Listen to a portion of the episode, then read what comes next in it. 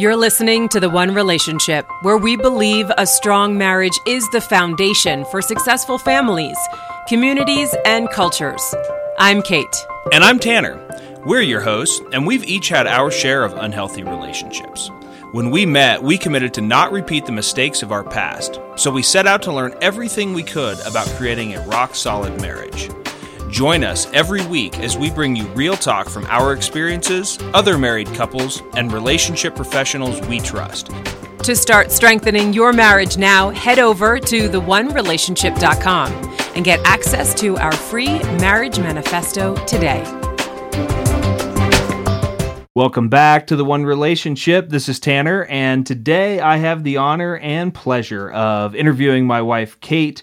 I've got a burning question for her. Uh, before we get into that, though, I, I just want to continue on a little bit with the story that uh, that you shared, babe, uh, in the in the earlier episode about how we met at an event in La Jolla. You were living in New York. I was living in Denver. We started communicating uh, like a few a few weeks later long distance and then I came to New York around New Year's Eve and we weren't really sure, you know, what we were doing, what our status was. We hadn't officially said like, "Oh, we're dating." We were good friends. We were figuring it out.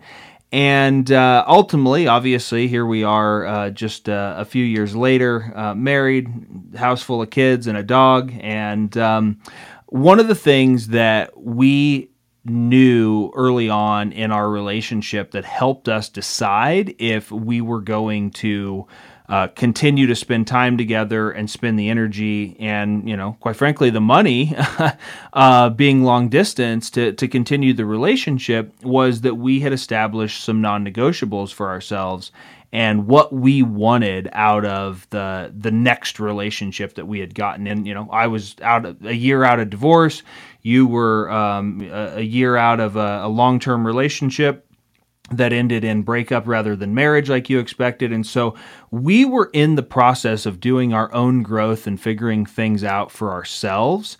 And one of those key uh, elements and one of those things that we had decided on, those non negotiables, was a commitment to personal growth. We met in a personal growth seminar and we continued to work on ourselves through dating and uh, and getting together.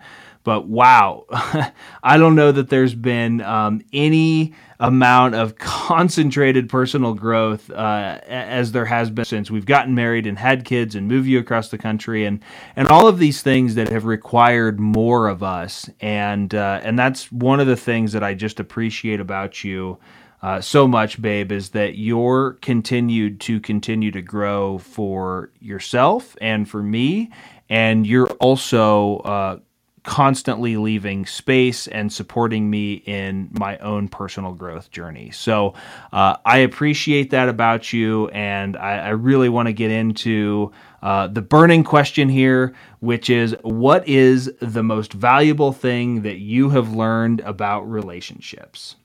Yeah, so I was thinking about this question, and there's there's so many different things. Like as Tanner was sharing, we've had this evolution, and the two of us have each had uh, various things that we've learned um, prior to us meeting, and then now together as a married couple.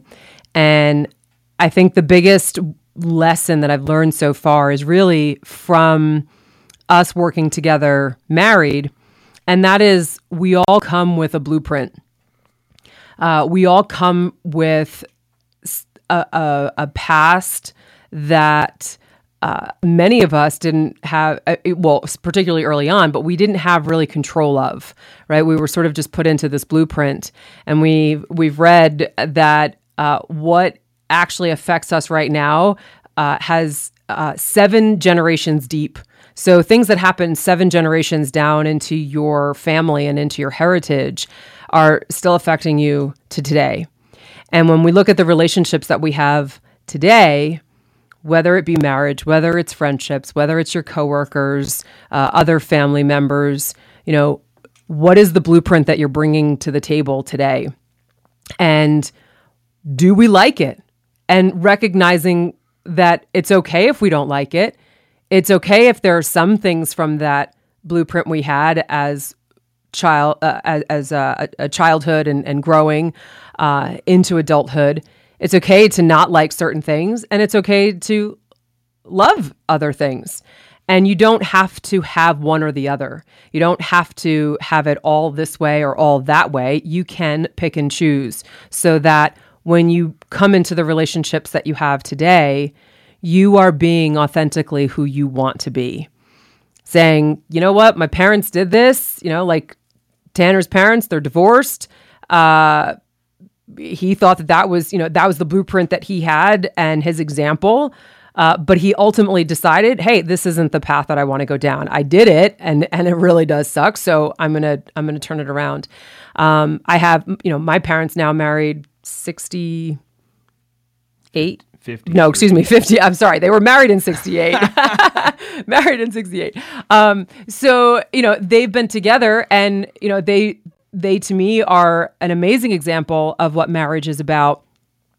But they also, you know, have their ways that I don't necessarily want to take with me into our marriage and, and into how we raise our children. So, uh, recognizing that we all come from a certain place we may love that place or not, uh, but let's take what we love from it or take what we don't and learn from it and say, okay, this is how I'm going to be moving forward in my relationships. And it's hard work, quite frankly. Like, not everyone's going to do it. It's it, the reality is, like, most people aren't really aware of that.